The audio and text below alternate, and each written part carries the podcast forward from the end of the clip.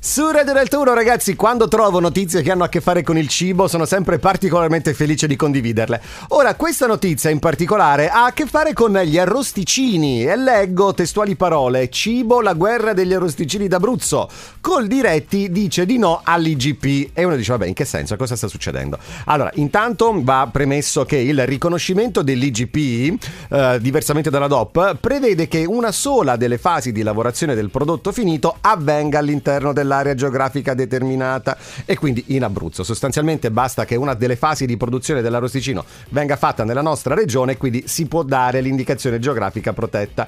Questo di fatto è negativo perché? Perché dà un colpo di grazia di, agli allevatori abruzzesi che invece controllano tutte le fasi di lavorazione in regione. E allora sostanzialmente la guerra dell'arrosticino in cosa consiste?